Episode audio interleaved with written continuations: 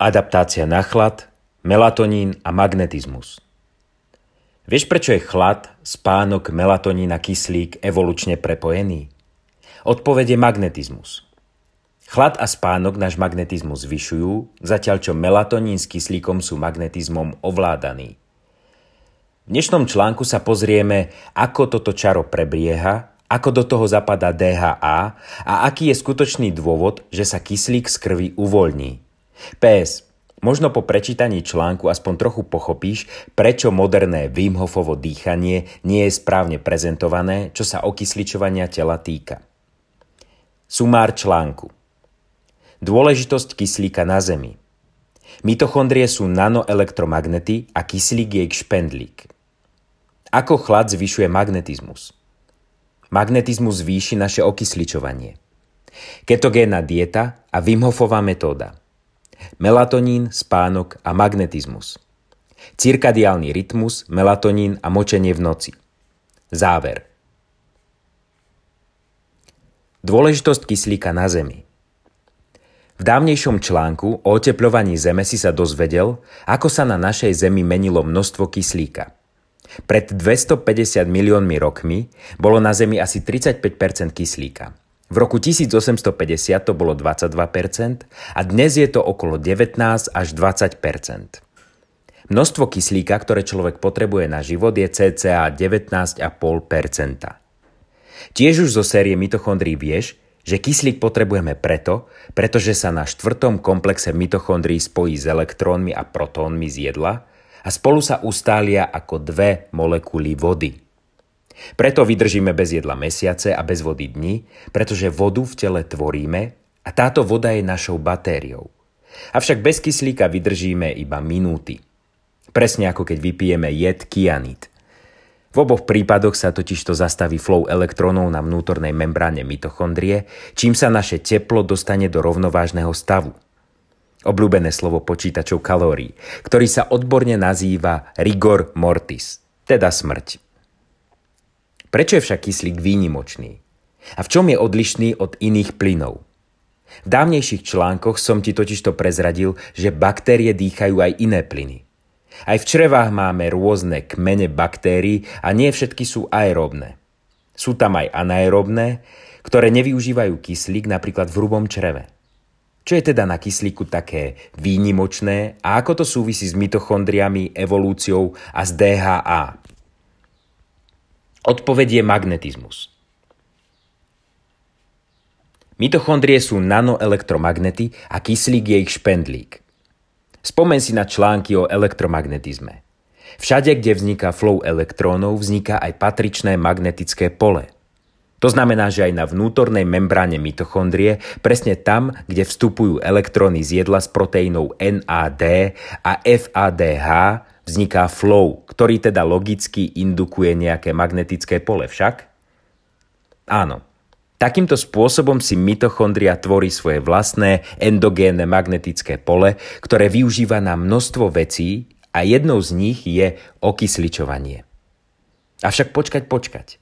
Naše okysličovanie je riadené dýchaním, alebo že by nie. Dodnes počúvame mnoho debát o dýchaní, okysličovaní a tak ďalej, No zamyslel si sa niekedy skutočne nad tým, ako sa ten kyslík dostane dnu? Mám na mysli dnu, do mitochondrie. Dýchaním sa totižto dostaneme iba do plúc. A odtiaľ sa dostane do krvi. Ako sa však z krvi a červených krviniek dostane do mitochondrie, aby sme mohli žiť? Tu prichádza čaro kvantovej fyziky. Molekulárny kyslík O2, čo je najstabilnejšia forma kyslíka na našej planéte, má totižto vo svojej orbitáli dva nespárované elektróny, vďaka čomu je paramagnetický. Tieto Slováci ako laikovi nemusia nič vravieť, no pointu hneď pochopíš a zapamätáš si ju navždy. Vďaka tomuto kyslík reaguje na magnetické pole. Lepšie povedané, kyslík je k magnetickému polu ťahaný. Presne preto naše mitochondrie udržujú stabilný flow elektrónov, aby vďaka nemu tvorili magnetické pole, ktoré pritiahne kyslík, ktorý sa na štvrtom komplexe zredukuje na vodu. A toto je kľúčom. Tiež je to niečo, čo uniká mnohým odborníkom, pretože si neuvedomujú, ako sa kyslík dostáva z krvi tam, kam ho treba. Odpovedou je kolónia mitochondrií, ktorá pôsobí ako lokálny magnet. Naše mitochondrie sú totižto ako veľký magnet a kyslík je ako špendlík. A ak si sa niekedy hral s magnetom, pričom si na papier naukladal špendlíky a pod ním si hýbal magnetom, vieš, že špendlíky sa posúvali za magnetom. Presne preto sa kyslík dostane z krvi do mitochondrie a tiež preto v červených krvinkách mitochondrie nemáme. Ak by tam boli, kyslík by sa z krvi nikdy nedostal a my by sme zahynuli. Ako chlad zvýši magnetizmus. Práve tu vstupuje do hry chlad, spánok, ale aj melatonín. Chlad totiž to zvyšuje magnetickú silu mitochondrie, no robí to dvojako. Jednak zefektívni a zrýchli flow elektrónov na jej vnútornej membráne, pretože mitochondriu scvrkne a komplex si dostane bližšie ku sebe a za druhé tým, že indukuje niečo, čo sa nazýva Curryho teplota alebo Curryho bod. Pri Curryho teplote ide o to, že niektoré materiály vykazujú rozdielne magnetické vlastnosti pri rozdielných teplotách. Vyššia teplota ich magnetizmus znižuje, zatiaľ čo nižšia teplota naopak zvyšuje. Čo je však na tomto najkrajšie je spôsob, akým sa to deje. Chlad a nízke teploty spomalujú elektróny okolo všetkých atómov, a to aj tých, ktoré tvoria naše tkanivá. Kedykoľvek sa elektróny obiehajúce okolo atómov spomalia, zvýši sa sila vytváraného magnetického poľa týchto atómov. Práve takýmto elegantným spôsobom sa evolúcia postarala o to, že tu dnes sme, pretože nám umožnila ukladať na tele kvantá podkožného tuku, ktoré môžeme počas doby ľadovej alebo chladu využívať. Chlad naše mitochondrie scvrkne, zrýchli flow elektrónov na ich membráne a zároveň im zvýši magnetizmus, či nám zabezpečí lepší prísun kyslíka a tvorbu vody. Elegantné, čo povieš? Presne toto je dôvod, prečo ti lekár na EEG zmeria obrovské magnetické pole generované z hrude a hlavy. V týchto častiach tela totiž to máme najviac mitochondrií a zároveň sú to v dnešnej dobe časti tela, s ktorými máme najviac problémy. Hm, kto vie prečo? Magnetizmus zvýši naše okysličovanie. Keď majú mitochondrie veľký prúd toku elektrónov, plynulý a rýchly flow, stanú sa silnými elektromagnetmi v našich tkanivách. Celé je to však evolúciou navrhnuté tak, aby sa nám vďaka tomu v tkanivách zvyšovala hladina kyslíka a to podľa potreby. A čo rozhoduje o týchto potrebách? No predsa množstvo mitochondrií v danom tkanive.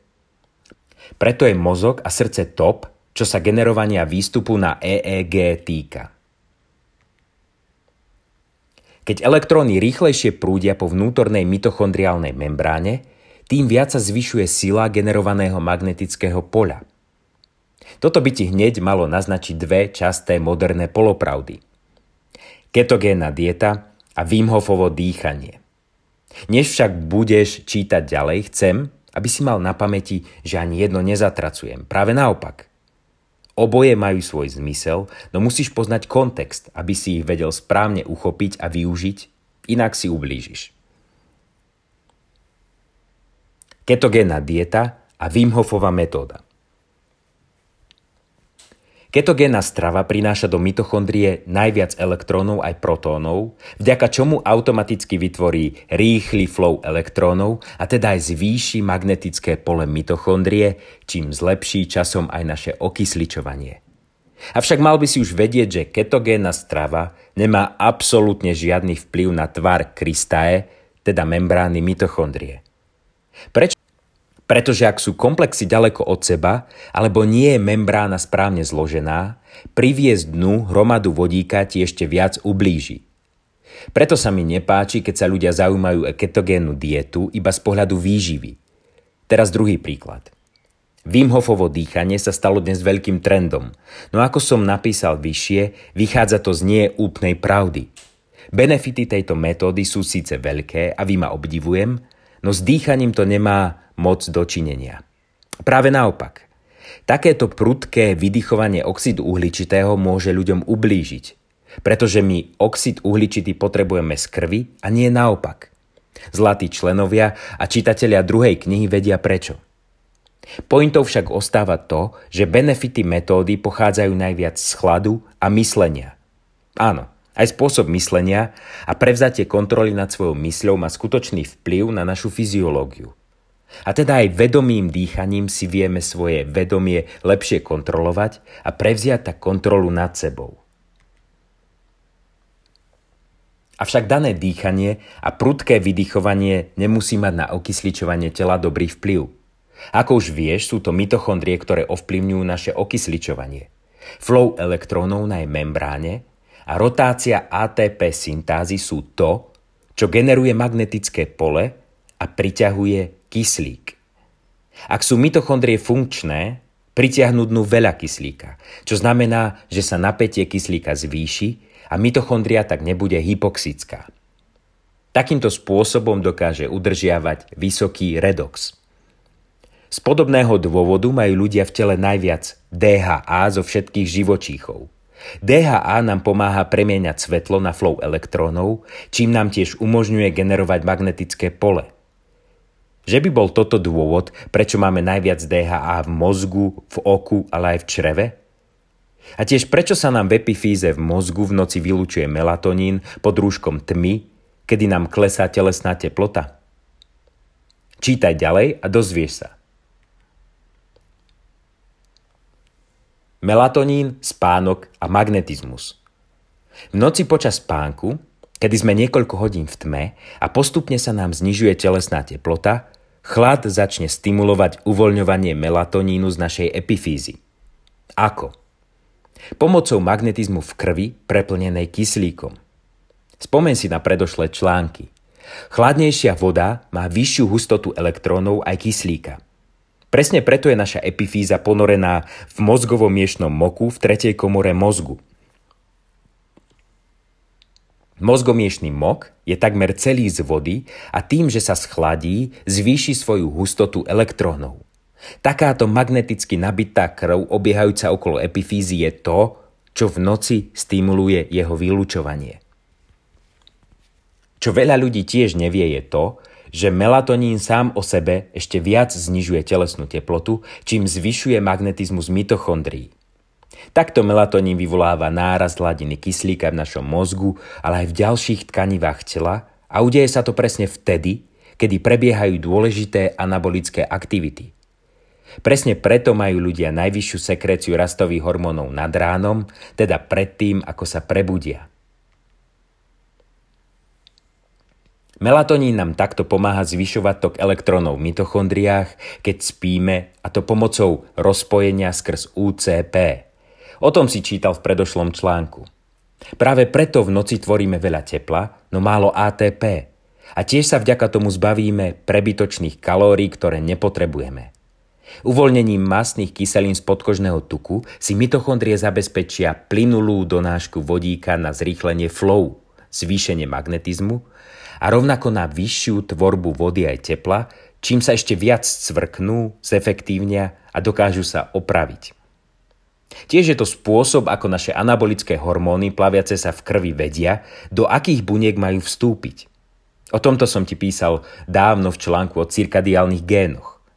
Naše hormóny sú len obyčajné molekuly, ktoré v sebe nesú uväznené svetlo, vďaka čomu majú svoju špecifickú rezonanciu, vibráciu. Sú ako malé kvantové magnety, ktoré sa pritiahnú k podobne vibrujúcemu magnetu. Takto sa nám v tele prepravujú hormóny. Čo je však ďalšou vecou, ktorú správne vylúčený melatonín s chladom v noci robia? Čo tak štruktúra vody a močenie? Môžeš aj ty vďaka týmto informáciám o sebe veľa zistiť, iba na základe toho, či chodíš v noci močiť? Odpovede áno. cirkadiálny rytmus, melatonín a močenie v noci. Keď sa podkožný tuk počas spánku rozkladá na elektróny a protóny, premení sa na vodu a oxid uhličitý. Voda bude vo forme potu a moču. Pod nás ešte viac chladí, zatiaľ čo moč je len stará nevhodná voda s nadbytkom deutéria, ktorá musí byť z tela vylúčená ráno von. Moč je totiž to menej hustý ako naša krvná plazma alebo mozgovo-miešný mok. Tým menej hustý mám na mysli menšiu hustotu elektrónov aj kyslíka. Čím je voda hustejšia, tým viac elektrónov unesie – preto je náš mok schválne hustejší a celý efekt je ešte zosilnený pôsobením choroidálneho plexu v mozgu, ktorý do moku pridáva jód. Písal som o tom ešte v článku Vznik života, jód a vývoj mozgu. Preto máme v chlade nutkanie ísť močiť. Zbavujeme sa tak menej hustej vody a tú vhodnejšiu nechávame v mozgovom miešnom moku. Tento cyklus prebieha prostredníctvom vody prenášanej v krvi, No a do procesu sa zapájajú aj obličky, ktoré krv filtrujú. V mozgu, v mozgovom miešnom moku musíme mať vodu najmä s jednoduchým vodíkom, prótiom. Filtrovanie vody, zadržovanie v mechúre aj uvoľňovanie moču majú na svedomí obličky a proteín s názvom Connexin 43 CX43, ktorý je regulovaný vnútornými cirkadiálnymi hodinkami s názvom reverba tieto proteíny oscilujú s 24-hodinovým intervalom a sú závislé od SCN v mozgu. Toto je dôvod, prečo zdravý človek nepôjde nikdy v noci na WC, ak to naozaj nepreženie s vodou pred spaním, a tiež to môžeš brať ako jednoduchý znak toho, či ti SCN funguje. Záver. Práve preto by si sa mal zamýšľať aj nad tým, pod akým svetlom a v akom prostredí žiješ a nie iba nad tým, čo vkladáš do úst. Ako si mohol vyššie vidieť, aj moderná ketogénna strava a rôzne ketosneky môžu byť niekedy na škodu, ak nerozumieš, ako tvoje telo pracuje. Avšak chlad je v dnešnej dobe veľmi dobrý spôsob, ako niektoré veci fixnúť a pomôcť si, ak vieš, ako ho použiť. Chlad musíš totiž to využiť spolu s ďalšími vecami, aby mal efekt, ako sme to preberali aj pri nedávnom verejnom webinári. Ak si na ňom nebol, máš možnosť zakúpiť si záznam. Moderní ľudia totižto žijú nonstop pod umelým svetlom, aj vlnením a neuvedomujú si, že iba toto stačí na to, aby si ich mitochondrie zväčšili, aby sa ich mitochondrie zväčšili a prišli tak o svoj magnetizmus. Takýmto spôsobom sa stávajú hypoxickými, neokysličenými, čoho následkom je to, že mitochondria prichádza o proteín NAD a bunka sa stáva závislou na glukóze. Veľa ľudí si nechce pripustiť to, čo Einstein povedal pred mnohými rokmi o tom, že robenie tých istých vecí dokola a očakávať pritom iný výsledok je definícia šialenstva. Práve preto mnoho ľudí tápa pri problémoch s váhou, ale aj zdravím. My ľudia totiž to máme iba 5 zmyslov, pomocou ktorých vnímame realitu okolo – No to neznamená, že to, čo piatimi zmyslami nevnímame, neexistuje. Naše mitochondrie sú ako náš šiestý zmysel. Keď máme v prostredí okolo prebytočné energie vo forme umelého vlnenia, svetla, ako to dnes má takmer každý z nás, naše telo prichádza o elektróny. Ak chceš laický dôkaz, pomysli na satelit od TV počas búrky. Aj tvoje membrány v tele pracujú ako antény. Máme iba dva spôsoby, ako ich získať. Zo stravy alebo z uzemnenia sa. Slnečné svetlo za pomoci DHA je za to, čo tieto elektróny dobíja energiou. Čím lepšie sa teda naučíš starať o svoje mitochondrie, tým viac budeš elektróny v tele kontrolovať a tým kvalitnejší život prežiješ. Chlad je preto obrovský evolučný nástroj, ako nás zakondenzovať a zvýšiť náš magnetizmus, vďaka čomu nám pomôže udržiavať vysoké napätie kyslíka, teda veľa elektrónov.